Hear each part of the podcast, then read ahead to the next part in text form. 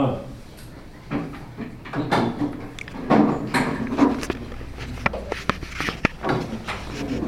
you recording already?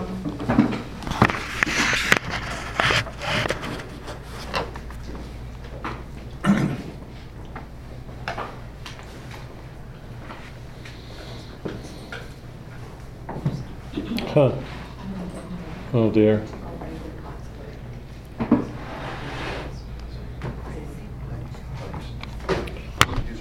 Would anybody like to add to our prayers tonight? I'd like to try to slow down a little bit with prayers. Anybody?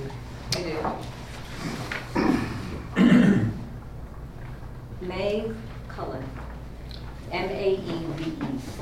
Maeve Maeve Cullen. Cullen. Do you want to give us any details or just leave it? She passed away at a very early, young age, How old? 33. Is she a friend of yours? Um, My sister's niece through marriage, Okay, Maeve Cullen. Cullen.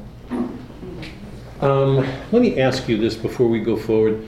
Um, I'm glad to include them in the prayers. You know my mind is going, so you, I'm, I'm glad if you will be patient enough to work with me.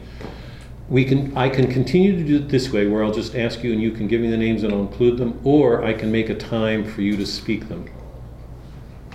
Which would be, which would you deserve preference for this? What's uh, easier for you? Hmm. You're our leader, so. I'm, I'm fine to do it either way. I'm, I'm, I'm glad to do them because I'm glad to carry them in my heart and speak them for you, but I'm glad for you to do it if you would like to do it. Let me know some, another time. Did you have somebody? Uh, yes, my husband, my husband Al is going to be having uh, back surgery on Thursday. Thursday. His This name? Thursday, Al, Al. A-L. Al. Let's start. In the name of the Father, Son, Holy Spirit. Thank you, Lord, for the gift of our life from you. We would not be here except for the free gift that you offer. No necessity it was a free giving. You ask us to make of our lives a free gift. Um, there's a great cost to that because in our world, we, we um, we've got a work to do, all of us, whatever that is, to offer ourselves. Strengthen us in our efforts, um, whatever that work involves um, for each of us. Um, clear our eyes, open our ears. In all things, help us to stay beside you, to move with you, to carry you with us, um, to be sure of your presence, to have no question about it that you are there. Um, death can't shake that. You allow these things so that we can grow closer to you, trust in you that you will bring a good out of things um, with our help. Um, what a great honor uh, you show us. Ask um, for special prayers for Amy, Carrie, Matthew, Bill, Candy, Sue, Johnny Kober, um, Ken and Helen, Dan, for Maeve, Maeve Cullen. Maeve, who died. Receive this young woman into your kingdom. Um, forgive her her sins. Um, wash them away. Let her know the joy, if not being with you now, of moving towards you. If there's a time in purgatory, uh, our prayers speed her. And for Al, this Thursday, um, surround him with your protection. Um, let no harm come to him, please. Keep him safe. Um, help all of us quiet our hearts facing difficulties, trusting in you. Um, we offer all of these prayers in your name, Christ our Lord. Amen.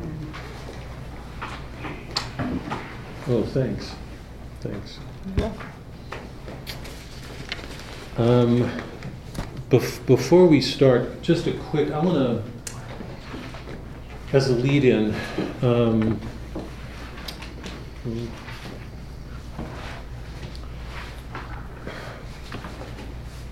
Fred, you asked a question last time about free will, and I hope I answered, and I'm not sure that I did adequately, but and you made a comment about Achilles, and I want to go back to it. You, you have, you always have pressing, really good questions, and I'm glad for them. Truly, why are you laughing? I'm serious. What? No, I am, I am, I am. Just trying to learn and observe. Um, When, when the other group picks up, I think they'll pick up in the evening, there's a couple named Bob and Marcy. And Bob is like you and always have tough-minded questions, and I try to do everything I can to get around them because to try to answer them means, you know, taking more time than we have, but. Anyway, a couple of thoughts. One is, you, you made this comment about free will, and it's a big question. Lots of people um, are so aware of the gods coming in and out of people's, the characters' lives, that they, they come away with the sense that there is no free will. I hope it's clear that there's a difference between being involved and humans not having free will. Because if you look at the actions of the characters, for the most part, nobody ch- forces them to do things. They do things, and the gods intervene a lot. But, but that in itself doesn't constitute a denial of free will. And the other thing, you, you, um, you, you made um, a comment about Achilles being a flawed character, and I, I want to just take a minute with that.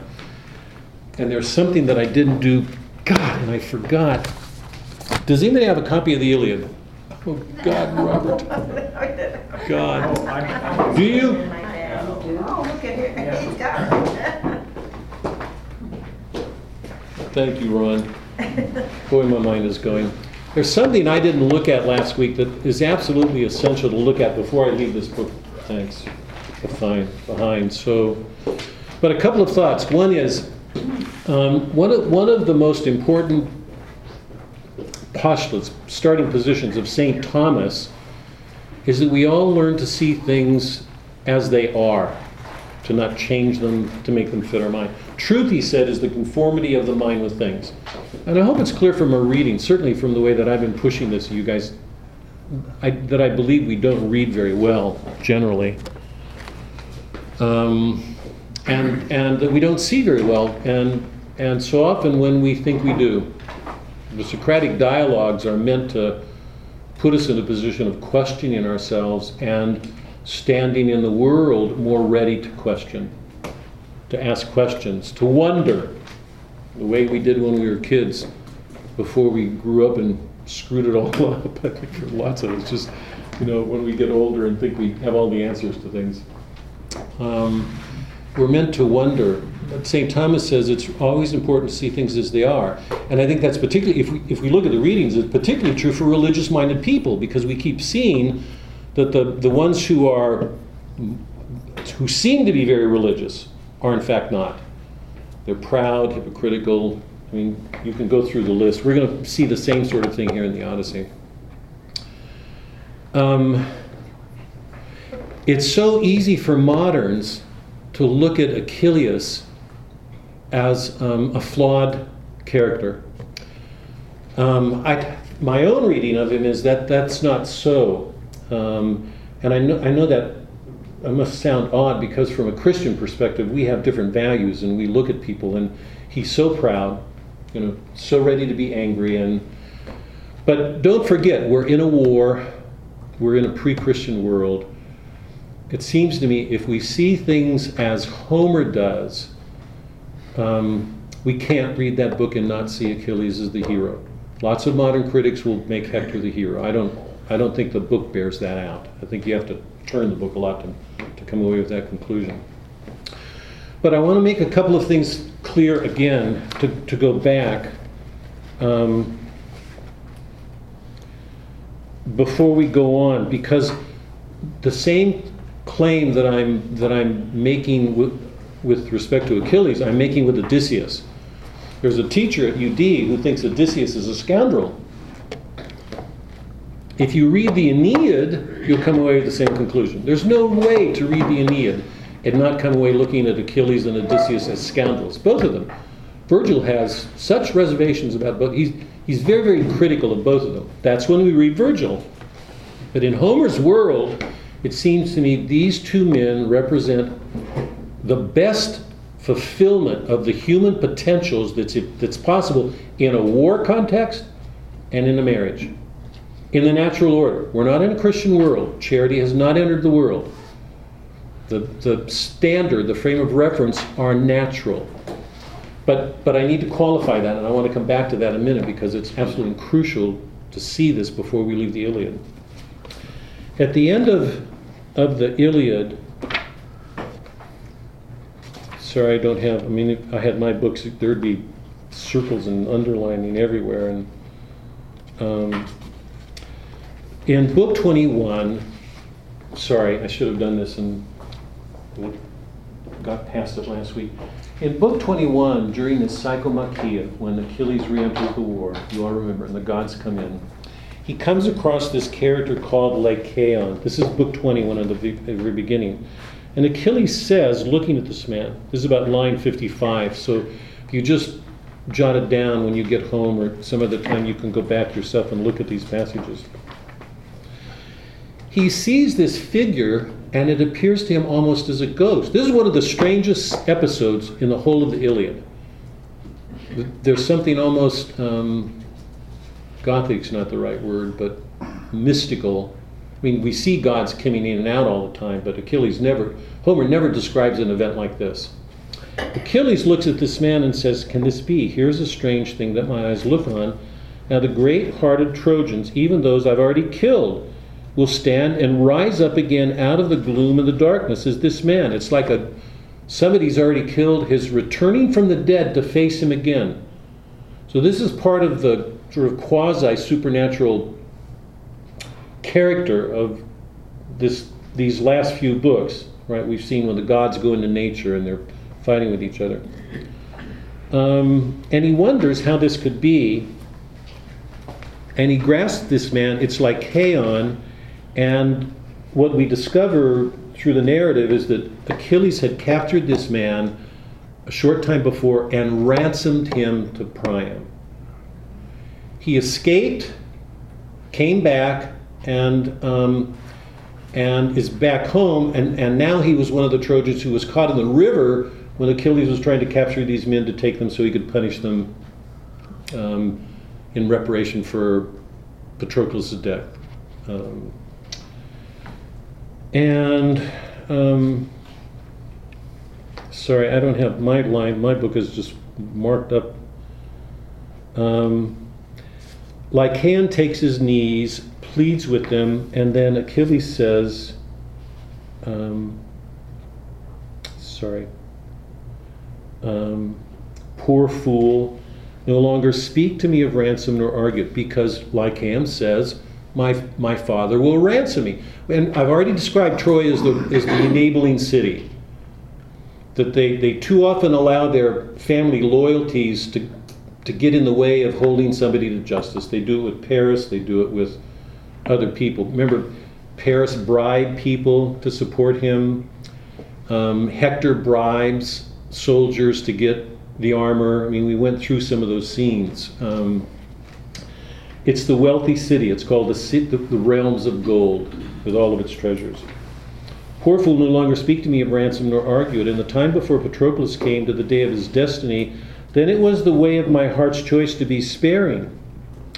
Now there's no one who can escape death. If the gods send him against my hands in front of Ilion, not one of all the Trojans would be on others, the children of Priam. So, friend, you die also. Why all this clamor about it? Patroclus is dead, who is a better by far than you are. Do you not see what a man I am, how huge, how splendid, born of a great father, a mother who bore me immortal? Yet even I also have my death and my strong destiny, and there will be a dawn or an afternoon. Remember, we've talked about this. He's the only one in the book who accepts his death, goes into it, and once he makes that choice, nobody can touch him. This is an important, it's an important scene because it's like a two-way mirror. It points to Troy. It makes clear once again, and in a, in a, a almost a marvelous way, Troy's enabling character that he was ransom and expects to, expects to be. How do you? What's that phrase when fathers bail out? He expects to be bailed out again. That his dad will give him the money so he'll get out of trouble. We know the trouble of that that when when people are enabled, it's like the the the the, the you call them the impoverished cities in America that get steeped in crime and and without help they end up staying there. That enabling doesn't help anybody. It just what it does is reinforce the, the problem. But the lines here are, are, are extra. And when I read them this year, I mean, I, every time I read them, I, it's like a chill. Um, why all the clamor? Everybody's going to die. Patroclus is a better man. It doesn't matter if we're writing a book, if we're writing a book, if we're teaching a class, if we've got to do something with our spouses, or you know whatever's going on. We're all going to die. The question is, are we ready? Have we accepted it? What the Iliad is about is fundamentally what happens to a man once he accepts his own death. I want to try to make this argument and tie it quickly because I don't want to. I don't want to spend too much time here. I want to get on. But remember what we said last time. If we look at all the battles once Achilles withdraws, we see that there's um, a trajectory that the battles uh, move in an ascending order of importance or greater heroism. So we start with good figures, but we, we move towards the very greatest. Sarpedon gets killed, Patroclus gets killed, and Hector gets killed. And we know Achilles' death is coming. So if we take all of these battles and set them against Achilles and what happens when he returns, and remember, all of these take place in his absence. It's like he's implied. And we know that what's happened with Achilles is once he withdraws from the war, he's turned his back on the honor code by which everybody else lives. So they're measuring their battles, they're measuring their honor in terms of whatever it is they value most in the world. I thought your comment um, was wonderful that if you remember Plato's cave, remember that everybody lives by appearances and it's only the person who comes out, who turns away from the shadows, who begins to question it, who sees things as they are. Then, in one sense, we can say all of these are living in this cave, this shadow, that they're, they have, they're brave men. Homer, Homer does not judge anybody.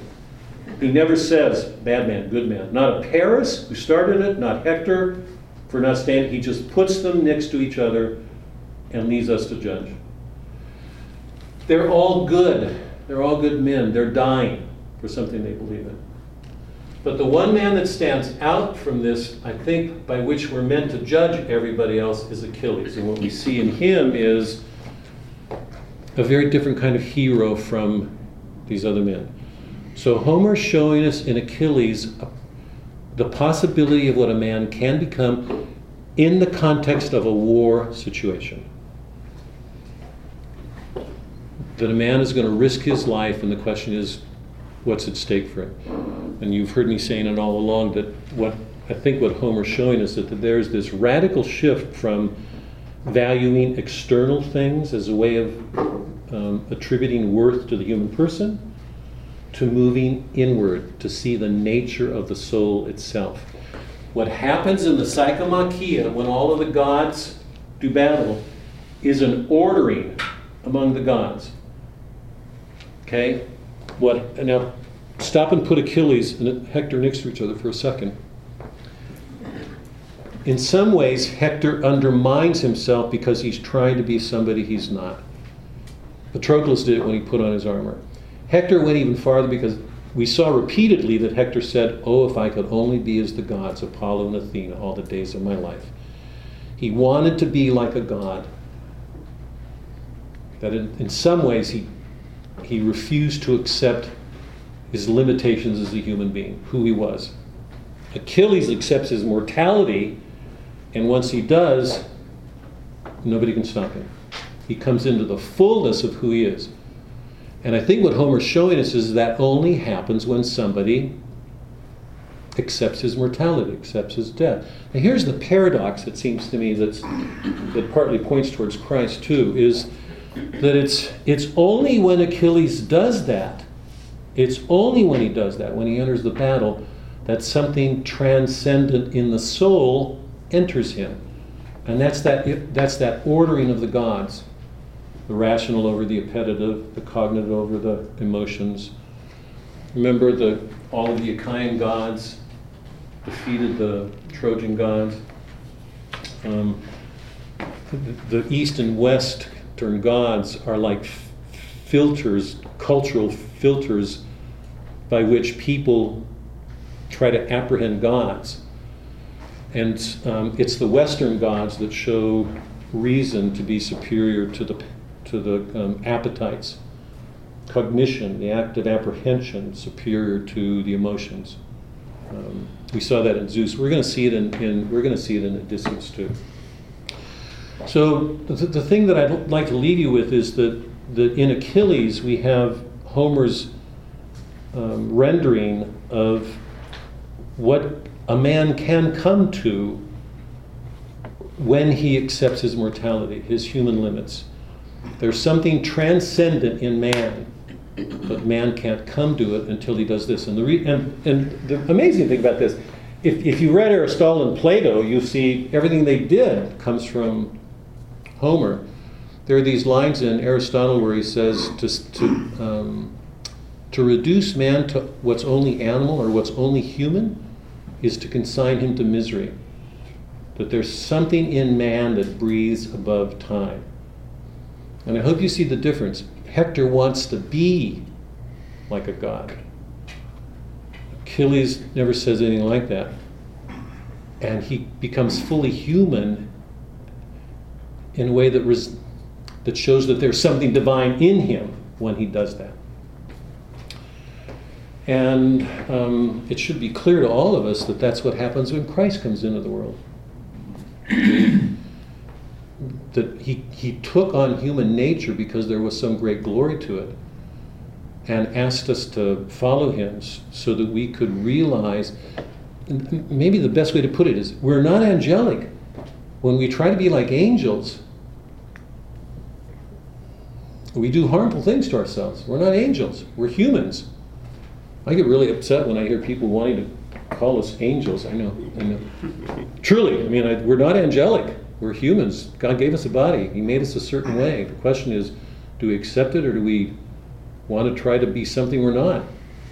When we when we try to be what God has given us to be, we tend to be more capable of doing whatever it is, whatever whatever we've been given, whatever because all of us have different talents, different natures, you know, and I I'm sure you've had that experience when you, you reach a point where you say, God, what have I been knocking my head against a wall? And, and then when you try to do the things that are given to you to do, that are in your nature, you know. I, we just had our grandchildren for a week. And, and I'm just worn out. But, no, but, I, but I look at the kids and I, God, they're all so different. They're just so completely different. And trying to help each one be what he is. I mean, think about what a chore that is for a parent. But anyway, let me let me leave it rest. I, I, that's just the way I wanted to close because we're going to find the same thing with Odysseus in a very different context. And the reason I'm saying this is because there are some critics. I'm thinking of one one professor at UD who thinks Odysseus is an awful guy. At the end of the book, Odysseus is going to slaughter the suitors.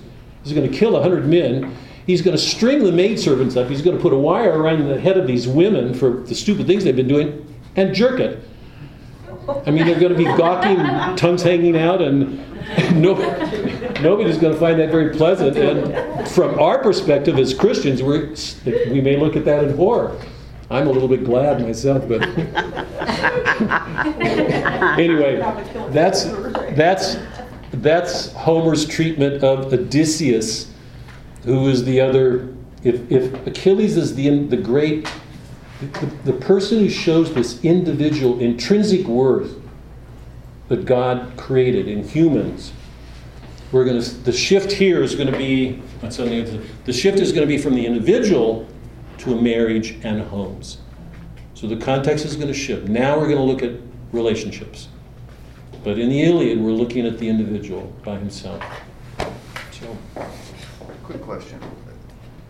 Homer's, and I, I don't know if this is the correct statement, does Homer write the first great Western hero in Achilles? Okay, as far as known, known ancient Yeah, literature? Okay. for sure, without a question. So. But unless you want to, unless you want to go to the Bible with Abraham and, you know, his descendants. Well, I guess from a heroic standpoint, the hero always, in, in any kind of literature, any kind of movies or, or anything else, that, you know, the, the greatest heroes seem to change from within, which is what Achilles did. Odysseus kind of does the same thing through trials, tribulations, changes. Without a question, yeah. So, so, you know, Homer's setting the stage for the quote-unquote hero, okay? And then as you relate that to Christ, he can't change any more of himself because he's already perfect. So what he does is he helps us to find that, uh, not perfect, not perfection, but to help to change Yeah. inside. And I wonder if that is more of your relation, that when you start to relate that the great heroes have found a way to change themselves, where we seem to have lost that through, through Christ are finding it again. Because they were pre-Christ, pre-Christian, so they used whatever Mhm. and, and all the, the metaphors and things around the gods and, and, Yeah. the, in, the, in the natural world. I don't know. Boy, I'm sorry, if, if we had more time, that's such a good question. If we had more time, I, I, I would have asked us to do Sir Gawain and the Green Knight, which is the, the Middle Ages adaptation of the warrior to the chivalric Christian knight, to see how Christian values radical, radically change. Because what, what we learn when we enter the Christian world is that as great as Achilles is, or, or Odysseus, the highest they can get is justice. Caritas, self sacrificing love as we know it from Christ, is beyond them. And even though that's an ideal of the Christian knights in the Middle Ages, and we see something of it in Dante, for those of you who've read Dante, you know, his love of Beatrice and how, I mean, he couldn't be farther away from Achilles and Odysseus. Remember, he faints every 10 cantos, he passes out. And, um, and he's got a guide. He's willing to learn. I mean, once we enter into a Christian world, the, the, the, terms and the frames of reference change radically because we, we've got a divine love now entering that, that is absolutely sacrificing because God allowed himself to go to a cross. That goes way beyond anything Achilles or Odysseus would have done. So, but yeah, the foundations of it are there, and but Christ brings something perfect, divinely perfect, into the human that Achilles and Odysseus never could. When we get to when we get to Shakespeare, I'm gonna I'm gonna try to set out. I did it with Dante. Those of you who are here, but to set out the difference between love and justice, because the great virtue of the pagan world was justice, giving what's due. The great virtue of the of the Middle Ages of the Christian world is caritas, charity. Um, they're related. The, the Christian today is asked to bring those two together. St. Thomas's work is probably the most perfect reconciliation of those two worlds. Everything, everything pre-Christian, Homer, Aristotle, Plato, you know, adapted into a Christian view. What he did was bring it all to perfection. Um, we're, as Christians, we're asked to, to bring justice and love together. And that means bringing to what we do with justice a spirit of mercy that justice itself doesn't have. Um, that, by the way, that's going to be right at the heart of Merchant of Venice. Portia's going to say, um, "Mercy followeth us, the gentleth rain from heaven." It, it, what's the word? Not tempers, tempers. Falls on the just and the unjust. Yeah, but it's the word is it tempers justice. It, justice by itself is too harsh. Without mercy, it, it's we belong in a pagan world, you know, where, where justice is really sharp. Okay, let me stop. Thank you for saving me. I owe you again. Okay. So we're, we're leaving a world that has to do with in, this intrinsic honor, this honor that's given in the nature of man. And it's clear that Homer sees that not all men are, are given the same physical attributes or physical or emotional. I mean, pe- people are different. But there's this intrinsic honor. And man only arrives at it when he orders his own soul. Um, and that means answering the disorders of the world. If you go back to that circle, all of the men um, were fighting for honor, but there was something lacking, um, um, as good as they were, that we only really finally find in Achilles. Now we're shifting from that kind of a story to another one in which um, the focus is now on not just an individual, but on a man and a woman, on Odysseus and Penelope. So we're moving, and it's amazing. To, it's just to to to think of these as founding works is absolutely essential because in the Iliad we've got the individual and this intrinsic worth that man has. In the Odyssey we've got marriage, and those are the two founding poems of Western civilization together with the Bible.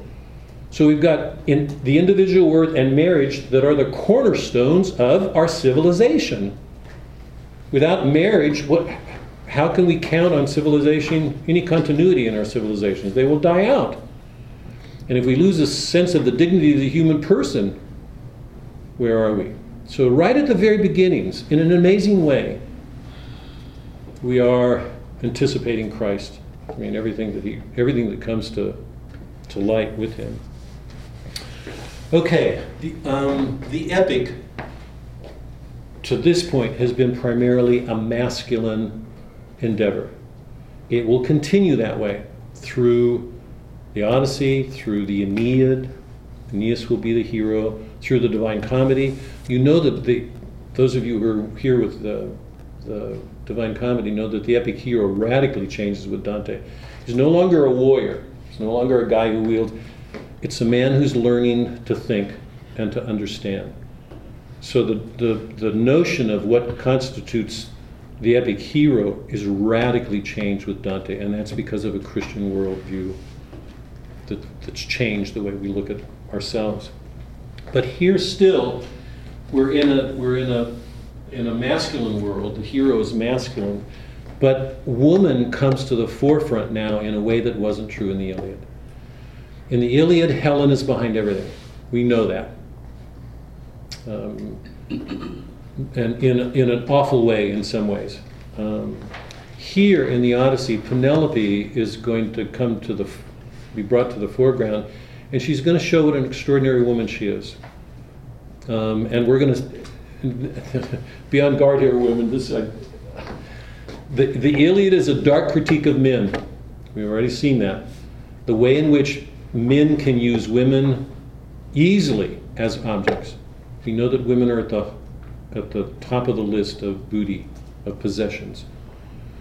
That's the high. That's why the war is fun. I mean, implicitly, the whole war has Paris and Helen at the center. They're not going to give Helen back because she's so beautiful. The Odyssey, in a sense, is the is the parallel critique of women. The center part of the, the center part of this is going to be probably the severest critique of women that I know of in literature. And we get it all the way through great works of literature. George Eliot, Jane Austen, if you read them, Shakespeare's plays. But um, Shakespeare's plays are going to be the most remarkable because he, he shows, at, with a Christian view, how great women can be.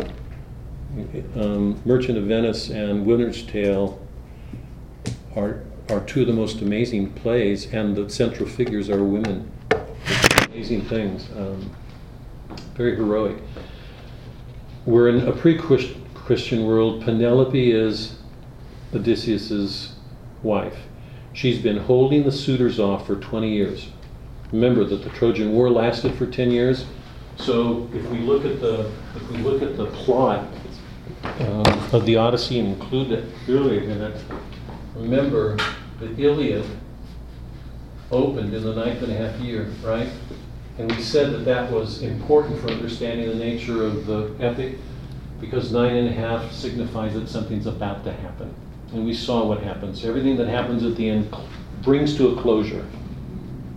It, it gives us an image of man that radically changes the, the way we look at everything preceding it. The opening quarrel, the ransom, everything that the, the different orders of authority, the conflicts. The Odyssey is going to do the same thing when Odysseus left Troy, when Troy was destroyed, he set off for home. So it opens in the ninth and a half year, which means something's about to happen. That's where we are, in medias res, in the middle of things. And we learn that he's been on Ogygia, Calypso's island, here for eight years. Um, and he was with Calypso for one year, so for the nine of the nine and a half years, he was under the control of women.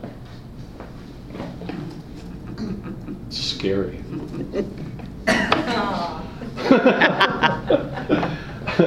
Odysseus has got to learn to come to terms with women before he can get home. That, so that, I hope that's just an obvious thing here.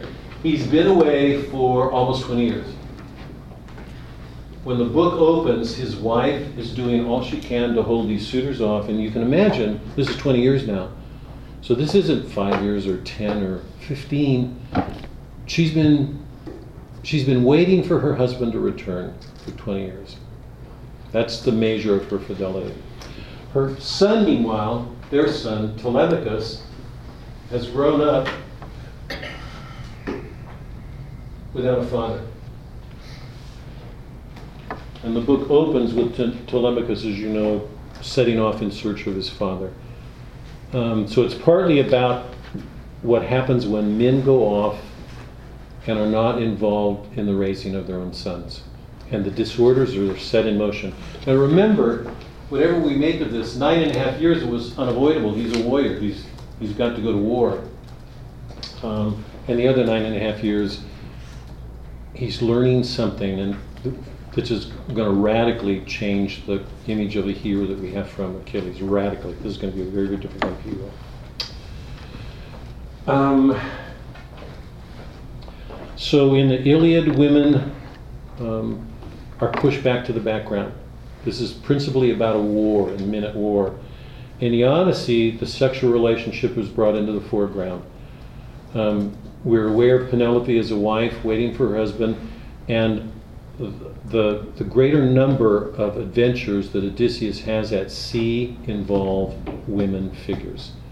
So he's learning something about the feminine that Homer is showing us is crucial if a man is to come home and restore order to his home. So, what's at the center of this book, which is the, the sort of counterpart of the Iliad, if the Iliad is about the integration of the soul, the proper ordering of the soul so that a man can realize his potential, the Odyssey is about realizing the potential of a marriage, of a man and woman coming together. We're not in a Christian world. This is in the natural order. Homer's showing us what can happen in the natural order when a man and woman come together. So we're moving away from the individual to homes and cities. And I, I, we're not going to do the Aeneid, and I'm, part of me regrets it, but we just can't. But for those of you who are here, and you'll, you'll remember this, for those of you who weren't, just remember this. We're moving from the Iliad, the individual, to, to marriages and homes, and in some ways cities. We're going to see, you already know this from the invocation, um, the many minds he learned of. Odysseus's voyages took him to all these various cities. So he learned the nature of man. How could he come home and deal with problems if he doesn't understand the nature of man? I mean, how do any of us do it? If we don't know something about if we don't know something about our nature, we're in the dark. We're in the dark. Um, and look, sorry, I'm going to I'm going to keep trying to um, bring Virgil in just as a way of giving you some sense because I, I, I'm, I can't, I'm not sure that any are going to go on. Virgil will pick this up and he'll, he'll move from this Greek world in the past, this Trojan world in the past, um, towards Rome, the eternal city, the city that will never die. So the field of values enlarges tremendously. We're moving from the individual to the common good. And it's one of the reasons Virgil um, is so um, critical, negatively critical of both Achilles and Odysseus. He sees them as despicable figures. He thinks that Achilles is egotistic and self centered, and he looks at um, Odysseus as a cunning, greedy man. The opening pages of the Aeneid will present that Greek world that way, because he believed the Greek world was too individualistic. To enter into Rome means you become at, at least as concerned about other people as you do yourself. So it's like we're moving even closer to a Christian world. Um, and it's Rome. I mean, it's amazing. He's, I mean, we're, God, it's just amazing. If you put these things together, we're getting closer and closer to the center of our faith in an amazing way. Truly amazing. Okay, the themes of the Odyssey. Remember in the invocation, the, Homer is invoking the help of the goddess Calliope, the muse of epic poetry. So once again, we're entering into epic time. And I made the statement before. Epic time means time is only real when a man is acting, when he's moving to fulfill his kleos. I mean, it's one of the one of the severe condemnations of Lycaon at the end. Lycaon is groveling at his feet, and you say, "What's the matter? We're all going to die."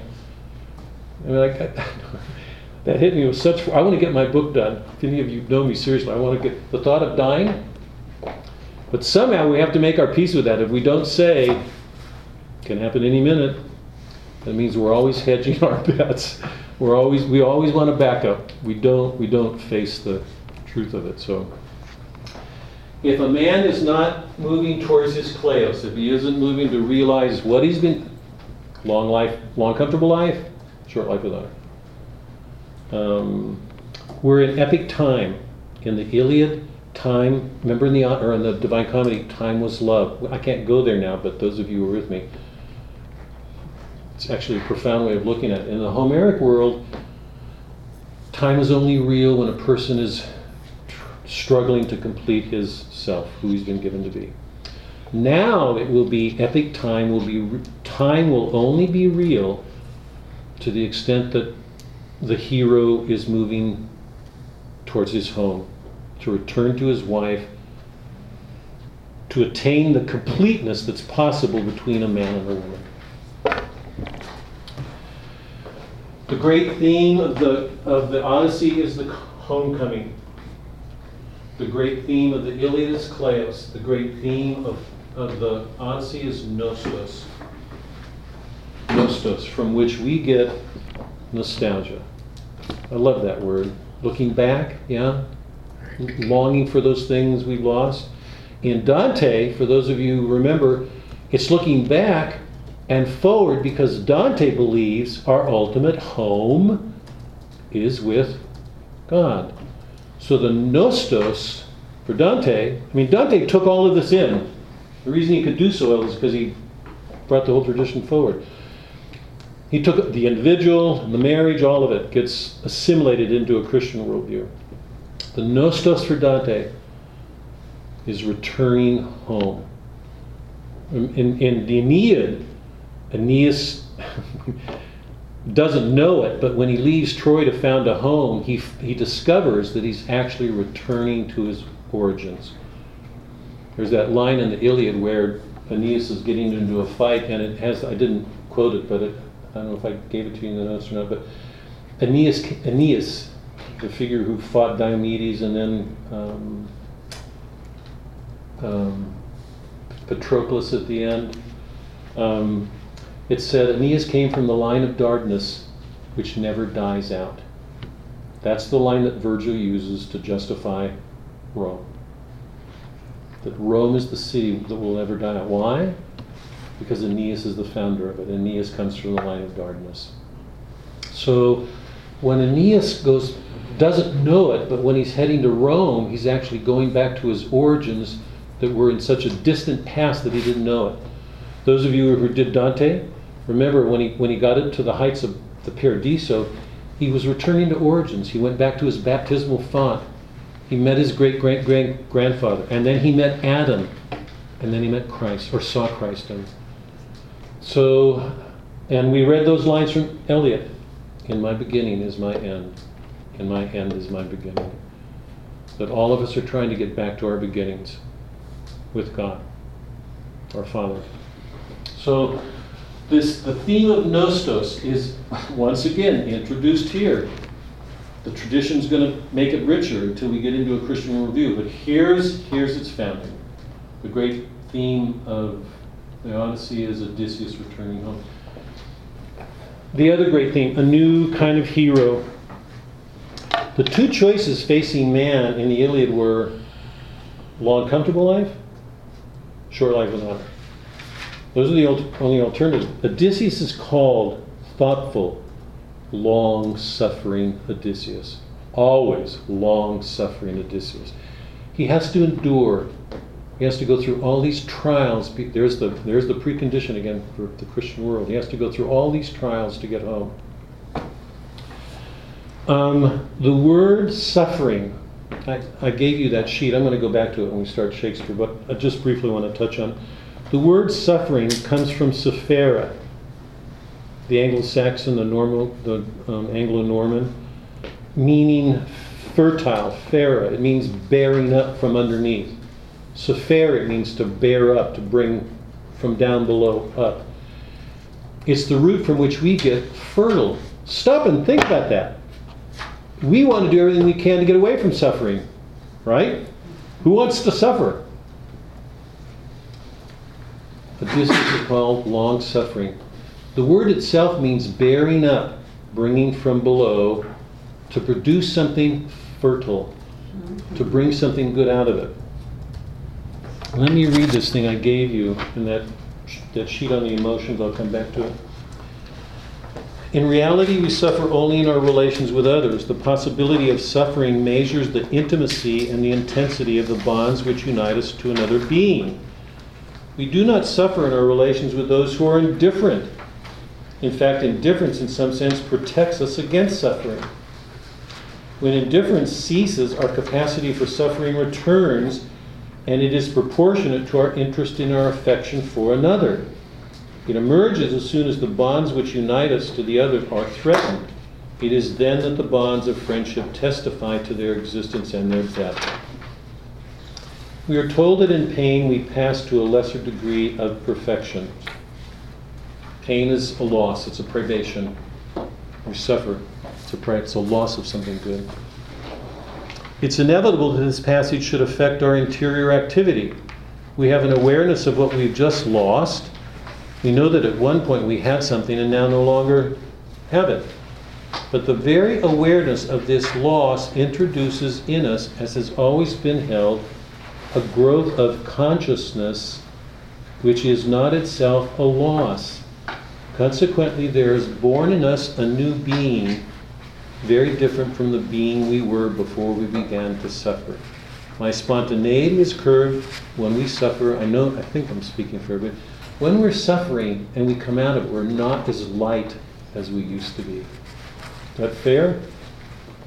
We don't take things as much for granted. We're not as glib or, you know, we're, we're not as, air, hopefully, we're not as arrogant or vain. My spontaneity is curbed, it's true, but my reflections and my will come into play to compensate for what has been taken away from me. My activity, which has been up to this point instinctive, and here's the part I want to underline it has now become spiritual. The use that I make of it will depend upon me alone. It will be up to me to decide whether or not this loss can be converted into a gain. I think about is it Nicodemus? Born again? Mm-hmm. The, that conversion, remember the night that, how did he put it? How am I going to go jump into my mother? No, but, but what, we're, what we're made aware of is that's the work of the Holy Spirit. That we enter into something spiritual out of that so that we change the way we do things. We keep going on doing things the way we were, it's as if a grace given to us, or the possibility of a grace has been refused. Odysseus is called long suffering Odysseus. He has to bear again and again and again all these losses.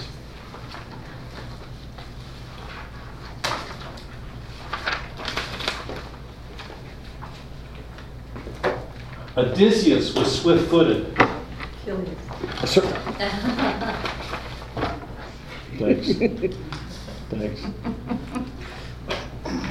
Thanks, Doc.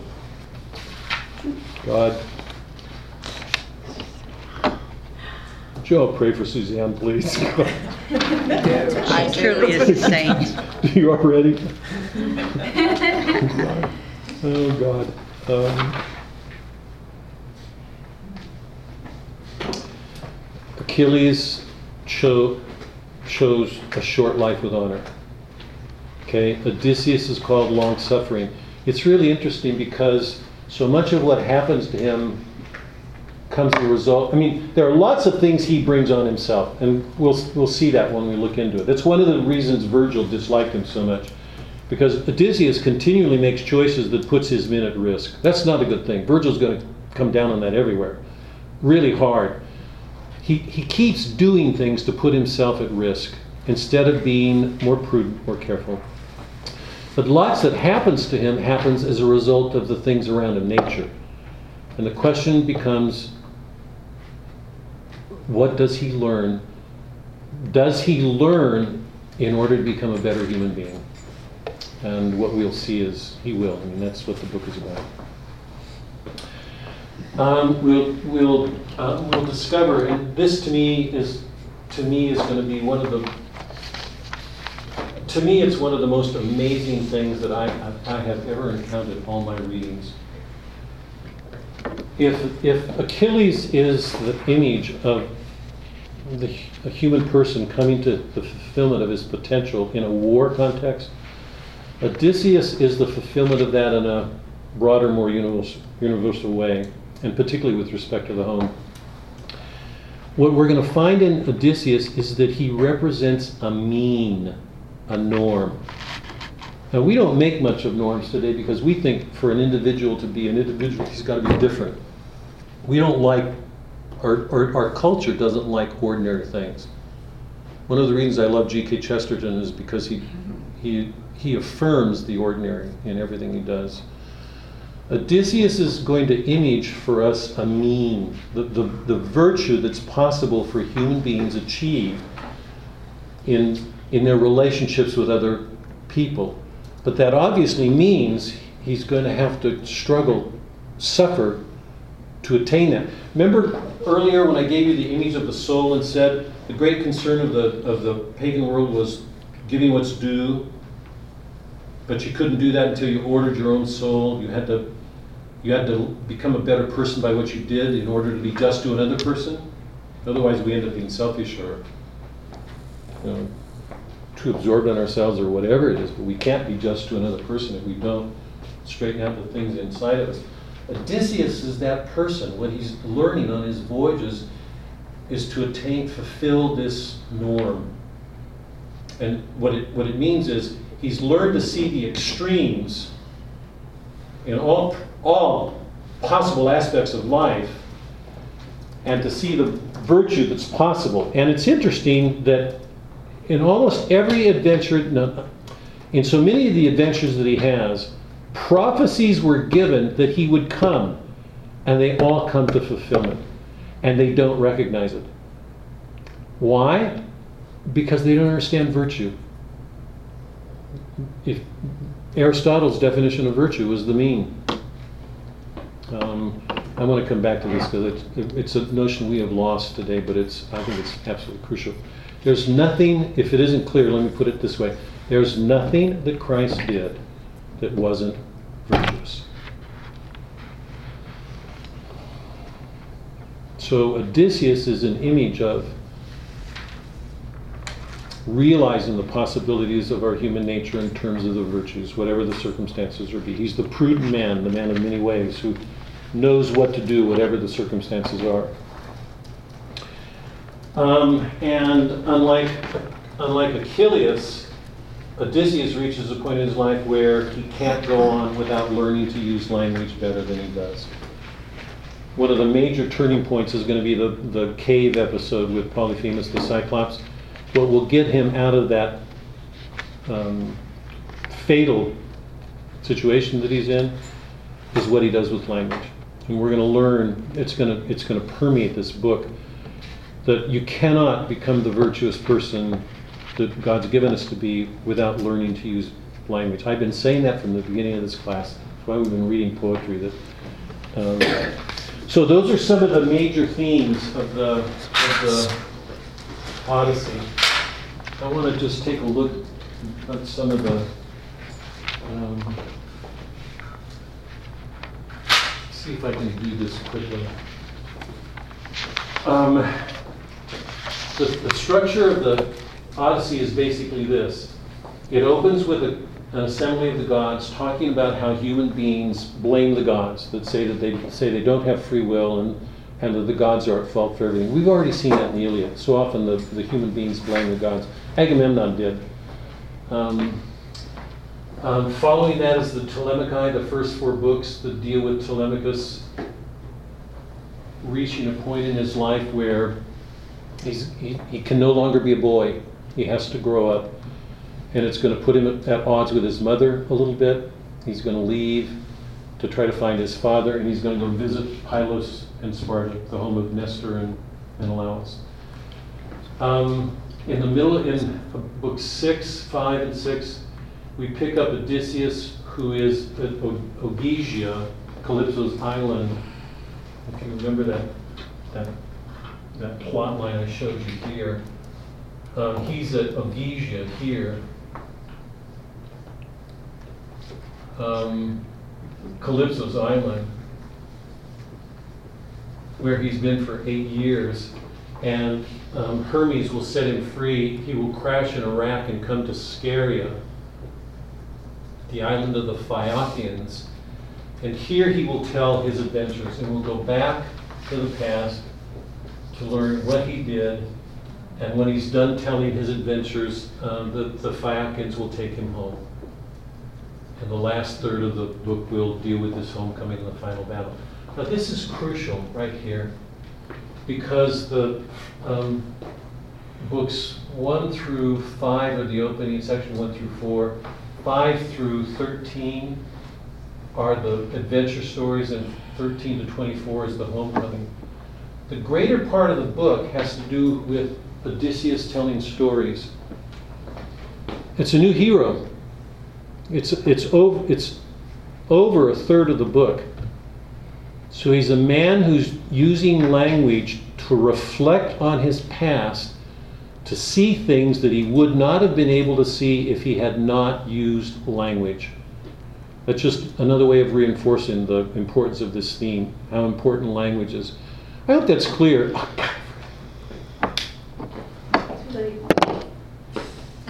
Can you pull out your Gioia poem? It isn't too late.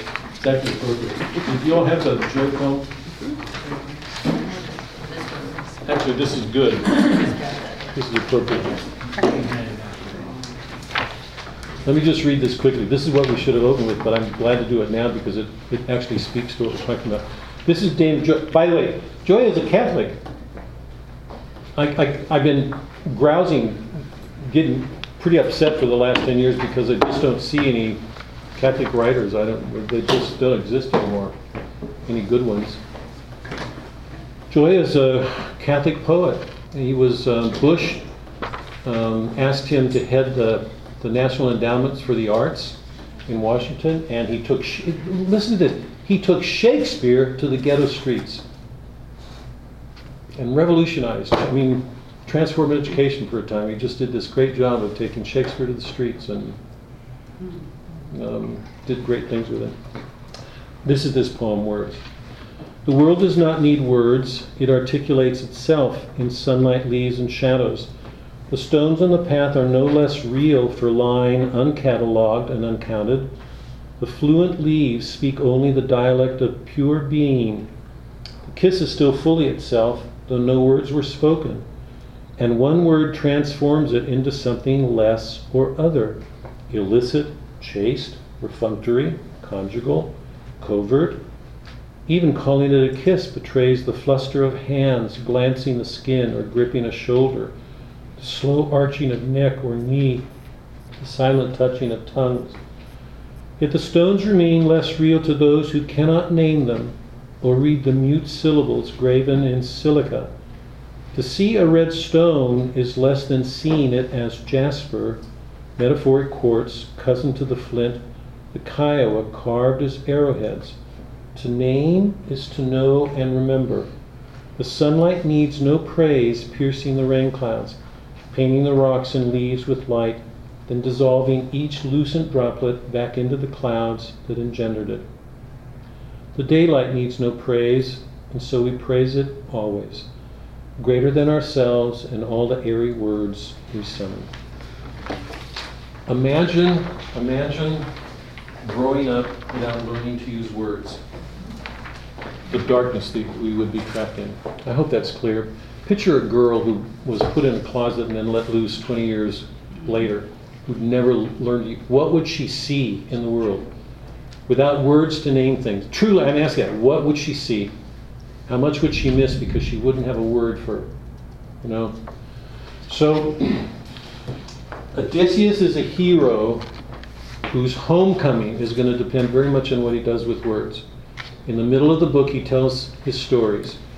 And what we're going to see is, is largely his experience with these feminine archetypes.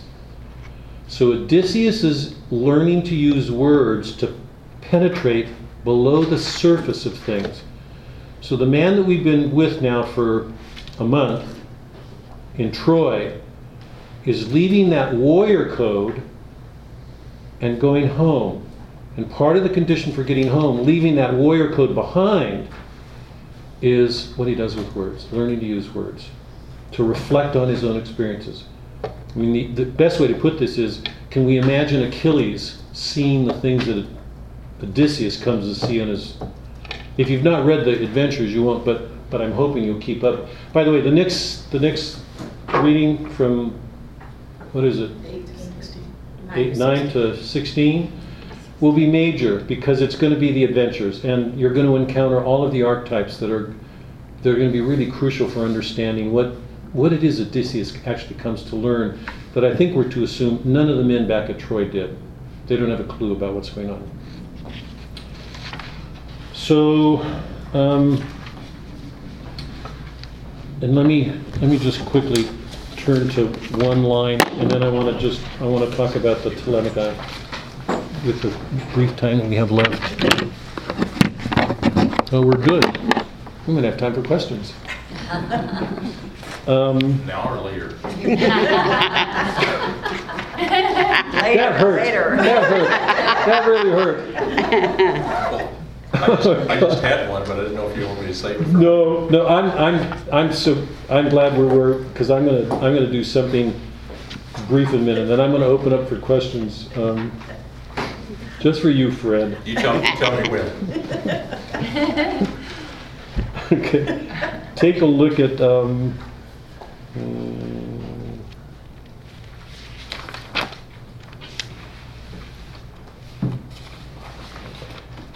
I've got to do this quickly if I'm going to make good on my. Look at- Look at, um, I don't know if we have the, mine is page 54, but look at chapter 3, line 115.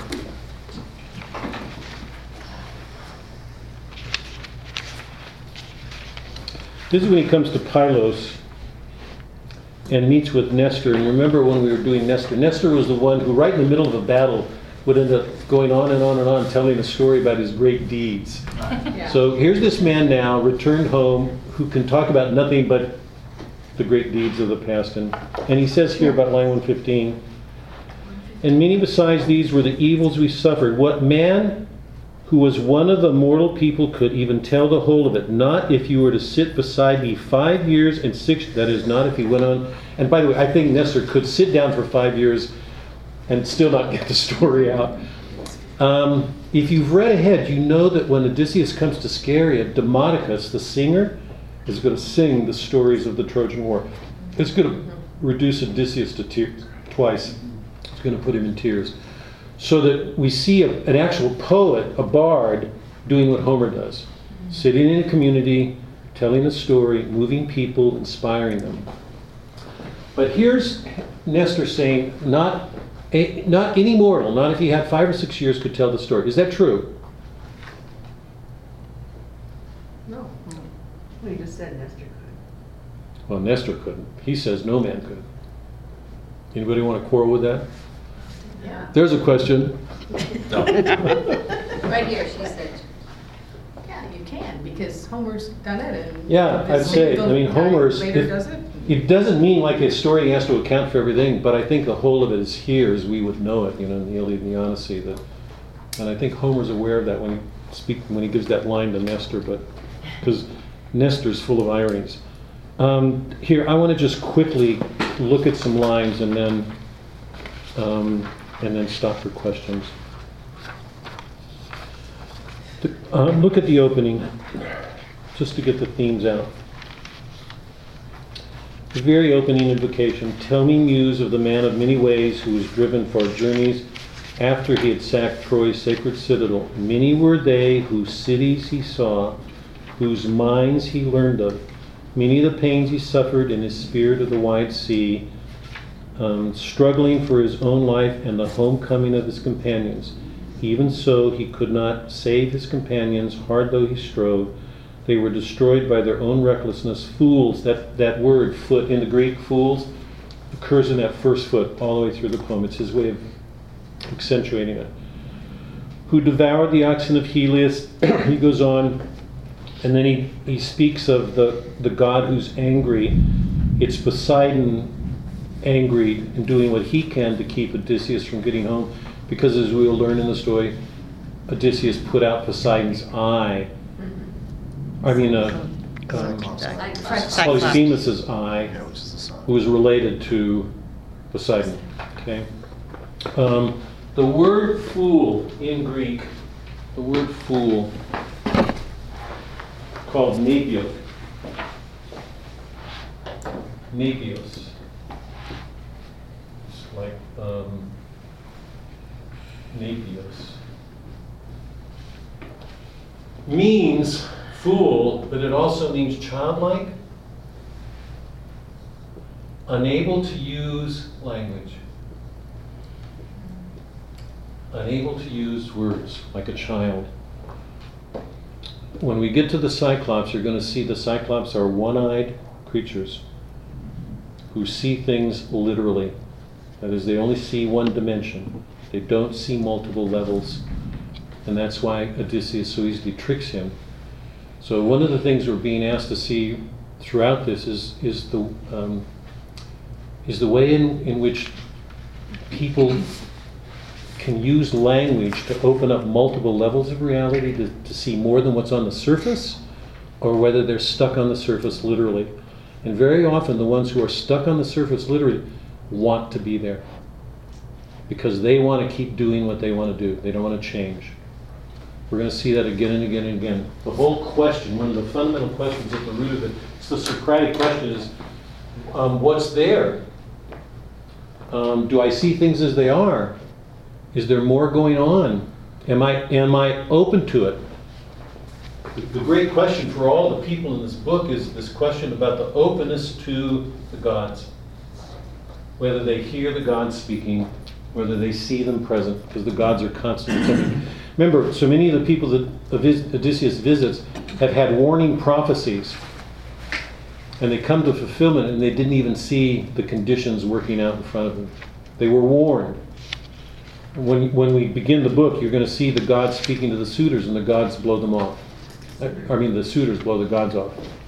They don't listen very well. They don't hear. Remember Poly, or, um, Polydamas? In the Iliad, kept talking to Hector, trying to convince him to do things, was reading the bird signs, and Hector kept ignoring. He just wanted to keep doing what he wanted to do. He didn't listen. um,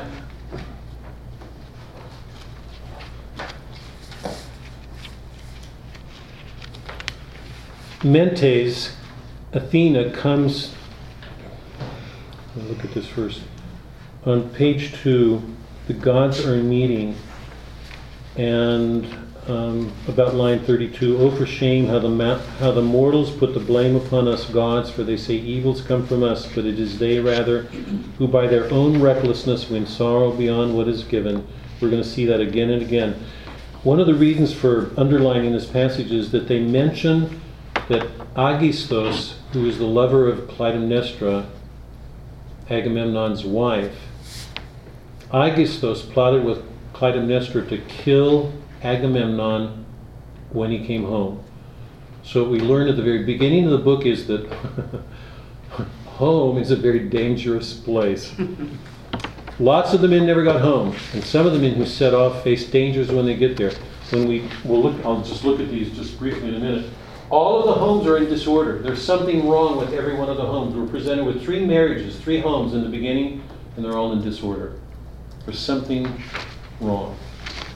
Um, we learn here that um, and Clytemnestra plotted to kill Agamemnon and did, and Orestes, Agamemnon's son, had to kill his mother to avenge the death. So one of the things Telemachus knows is that there's this young man who had to face this terrible ordeal. He had to he had to hold her accountable for what she did. There's no court system. There's no police state there. These things had to be done by those closest. Um, he's aware that this young man did something, and the question he faces, and he berates him. This is a little bit like Hamlet. It's looking forward to Hamlet. He berates himself and says, you know, wonders if he's got the courage to do this. Um, he'll carry that with him through the first part of the book. Um, on page 36, line 345, wait, 36, 36, line, this is, sorry, this is book one still, 345. Phemios is the bard. He's like Demodocus for the Phaeacians. He sings. The suitors want him playing all the time because all they're doing is eating and drinking and wanting music. Does that sound familiar? I mean, young people hanging out at bars all the time. And um, um, Phemios sings of the Trojan War, and Penelope is moved to tears, and she asks him to stop. This moment's not a small one because it's one of the first times that Telemachus actually stands up to not let the emotion, her emotions determine what's going to happen. Then the thoughtful Telemachus said to her in answer, Why, my mother, do you begrudge this excellent singer his, ple- his pleasing himself as, as thought drives him? It is not the singers who are to blame, it must be Zeus is to blame, who gives out to men who eat bread the way he wills it. There is nothing wrong in his singing the sad return of the Danaans. Go down, so let your heart and your spirit be hardened to listen means she has to be reminded of Odysseus, but um, he wants that to go through. This is one of the first moments when he asserts himself as a man in, in his home and shows that he's on the verge of growing into manhood. Um,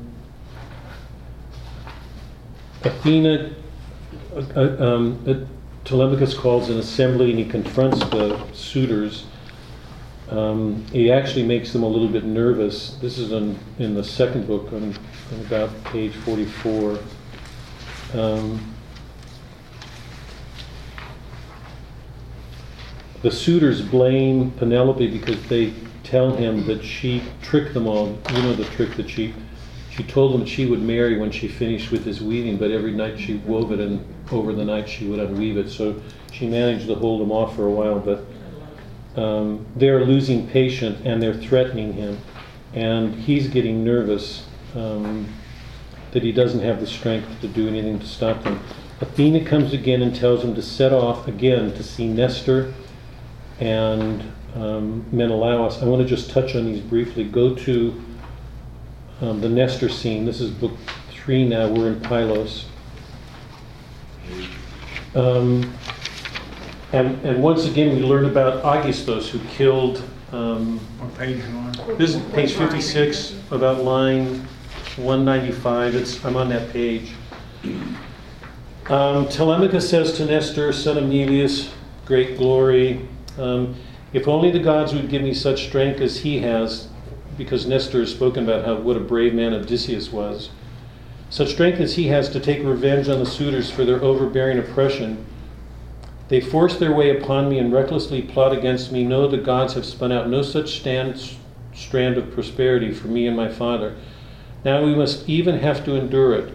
So he holds himself next to Orestes, who killed his, and his father for their bravery. And there's um, something a little bit um, self deprecating what he's doing. Then, in turn, Nestor, the Gerenian horseman answered him, Dear friend, since you've spoken about these things and reminded me, go down. Tell me, are you willingly put down, or are the people who live about you swayed by some divine voice and hate you? Who knows, whether, who knows whether he will come someday and punish the violence of these people, either by himself or all the Achaians with him? If only gray eyed Athena would deign to love you, as in those days she used to take care of glorious Odysseus in the Trojan country, where we Achaeans suffered miseries. For I never saw the gods showing such open affection as Pallas Athena, the way she stood beside him openly. If she would deign to love you as she did him and care for you in her heart, then some of those suitors might well forget about marrying. Notice the understatement of that. That's so well done. Now, you all know that Athena's present next to him in the guise of mentor. Mm-hmm. So she's there, and Nestor says this about her, not knowing that she's present. And then Telemachus says, Then the thoughtful Telemachus said, Old sir, I think that what you have said will not be accomplished. What you mean is too big, it bewilders me. That which I hope for um, could never happen to me, not even if the gods so willed it. Now, what's going? Why? What's the irony here? Is it obvious? What's the irony?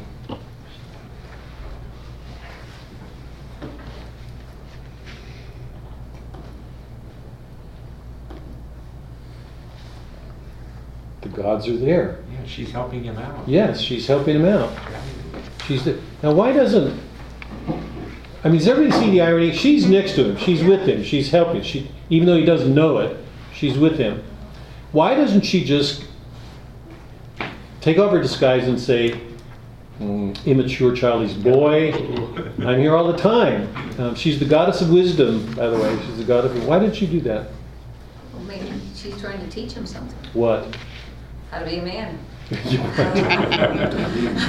no, true. I mean, can you enlarge on that? Can you flesh that out some, or? Well, I mean, it, it can't be that easy, right? You gotta work for it, you gotta Yeah. learn it, so, Yeah. you know, Yep. Yeah, you can't expect somebody to do it for you. right. When he's doing sort of a mini search, a mini Mhm. travels Odyssey. in order to learn Yeah, Odyssey. yeah.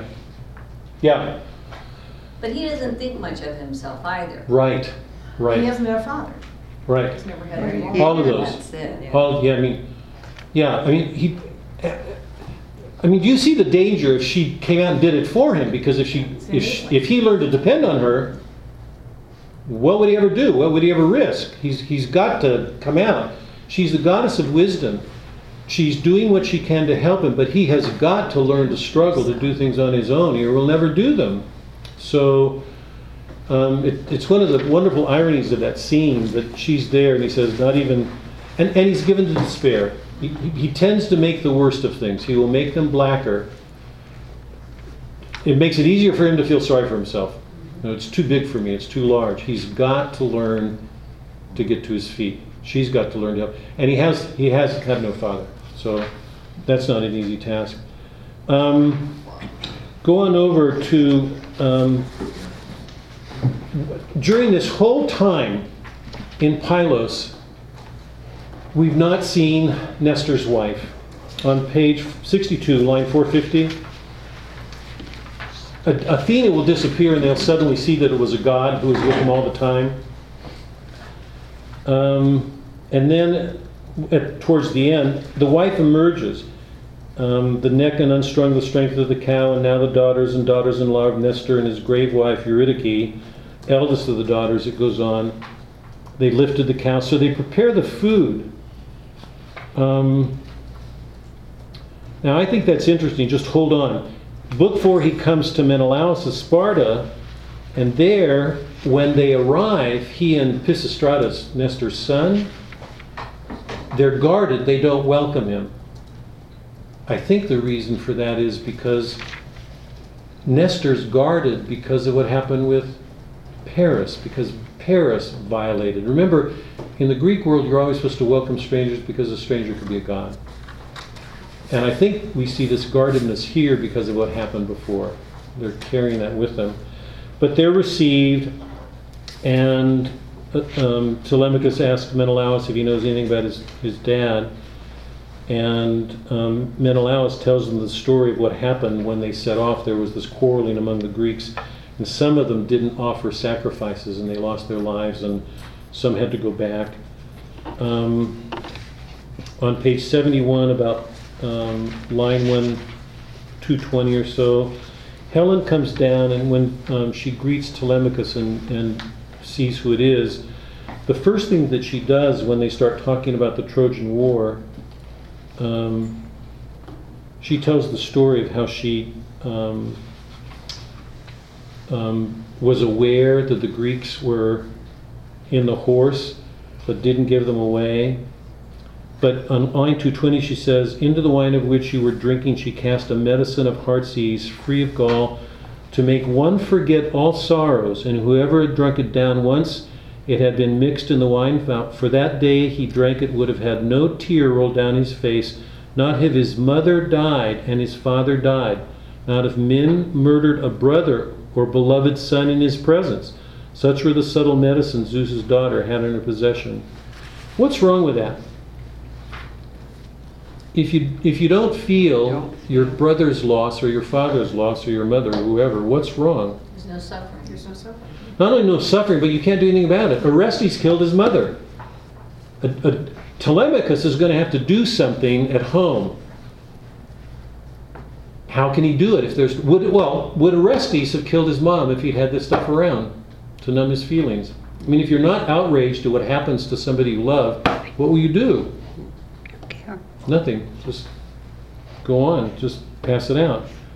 Um, she tells the story of what happened, and um, and then Menelaus tells the story of his meeting with the old man of the sea when he was stormbound, and it's then that he learns of of what happened to some of the men, and it's then that he tells Telemachus that one of the men who survived was Odysseus.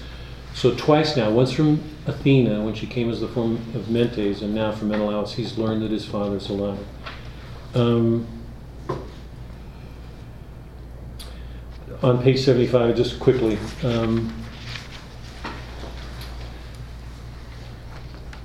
Old Man of the Sea's daughter tells Menelaus how to capture her father, and she says he will take on these different shapes. Remember, this is an image of the sea. He, he takes on different forms because that's what all men, what all things come from. It's formless, but it takes on different forms. So the sea, in some sense, is what's irrational, without form.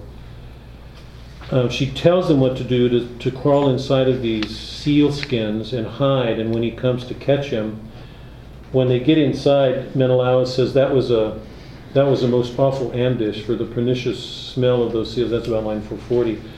But finally, the old man comes and they capture it. 4, 455. Then he too lay down among us. We, with a cry, sprang up and rushed upon him, locking him in our arms.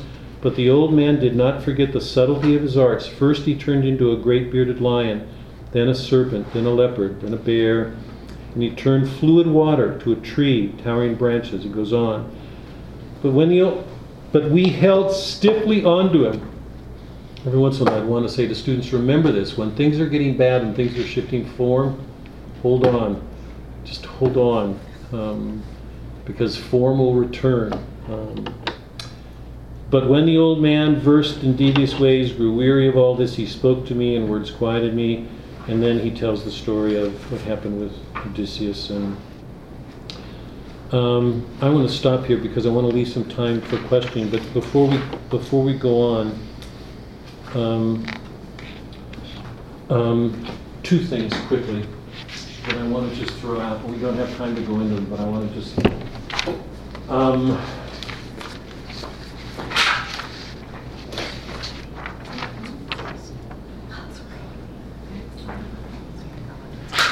In Book 9, if you've read it, you'll, you'll know that Odysseus comes to the island of Scheria, where the Phaeacians are.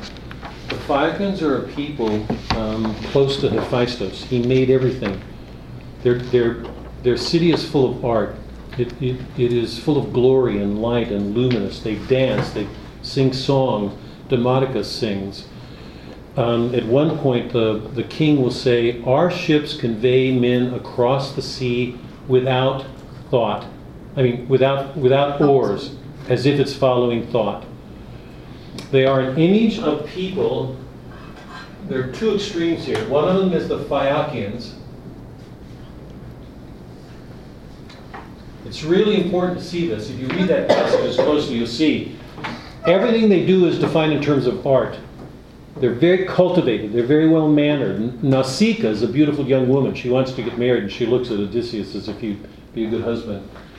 They're full of bark. The word for it in the Greek was techne, from which we get technology. And remember, their ships could go across the sea without fear of harm, um, like, like men following thoughts, ships following thoughts. They didn't have to oar, use oars to get there. At the other extreme are the Cyclops. And when Homer first describes them, he says the two of them were next to each other, but the Phaeacians had to leave and move and go to Scheria because the Cyclops were so brutal. These represent the two extremes against which we're to place all the other cities. Okay? Because here we see everything idealized, and here we see everything brutal. It's going to be important to see what Odysseus learns from all these extremes he's going to encounter. But here in the opening, in the Telemachai, we're introduced to three different cities, three different homes. If we looked at it in terms of poetry, which is going to be one of my reference points for, the, for what we do, we can say Pylos is the poetry of the pathos of the heroic code. Every one of these cities lives in the sufferings of the past. Either indirectly because of the war or directly because of what's going on in the marriage. In Pylos, we've got a, marriage in which the husband cannot stop talking about himself. The wife's almost not there. You could reverse it, but here, I mean, it, we've got a situation in which the husband can only talk about the heroic deeds. So he continues to live in the past, in the war. His sons grieve. Homer makes a big point about they've lost their brother. He was one of the Antilochus. By the way, he was the one who was in the chariot race that beat out Menelaus. Mm-hmm. He's when I, I remember the first time I read this book and, and learned that Antilochus was killed, and I was shocked. And you, it's the way we hear, you know, news that somebody we know is because Homer doesn't say that in the Iliad, but he died, he was killed. So they live in the grief of the past. Okay? This is the pathos of a heroic code, looking back to heroic things. When we get to Sparta, we're in the poetry, the pathos of sufficiency. Everything that um, Telemachus and Pisistratus experience here is full of splendor and wonder. It's a sufficiency. They have everything they want, but they can't escape from the wounds of the past. Helen's answer to it is to take drugs. An adultery occurred. They live with the wounds. When, when strangers come up, they're guarded. Remember when Pisistratus and Telemachus arrive, the, they're very guarded about who's approaching them. So, in these three cities, we've got three different families, three different marriages showing us something about something wrong at home. This is under the honor code. This is under this is like people who are wealthy, as if wealth were going to make people happy. And Homer makes it clear that that's not so. And this is as if heroism is going to make somebody happy. That's not so. So Homer's exploring these different cities, and here the father's not home. And all of the sons who've grown up without fathers are tearing Penelope's house apart. And Telemachus, as a young boy, is having to grow up with all of this and learn to deal with it. So the opening of the Iliad presents all these problems in a marriage. And the question is, where are we going? So what we're facing here is a lot like what we experienced in the Iliad. That there's this great disorder. Remember, in medias res, there's this great disorder. It's the ninth and a half year. What's going to happen? The book is going to go on to answer it, just the way Homer does in the Iliad. So let me let me stop here. This is a record. Fred, this is for you. Actually, you've answered my question. Oh, I don't believe. Come on, what was it? You want? Well, No. Well, you know, I, I, I, you were talking about the importance of language Yeah. and how, how important it was for Odysseus to develop further his ability to use language. I, I'd read this poem before, and I almost, I almost got kind of a different impression of this the first time I, I read it. It was almost like somehow man belittles nature by virtue of trying to put words to it.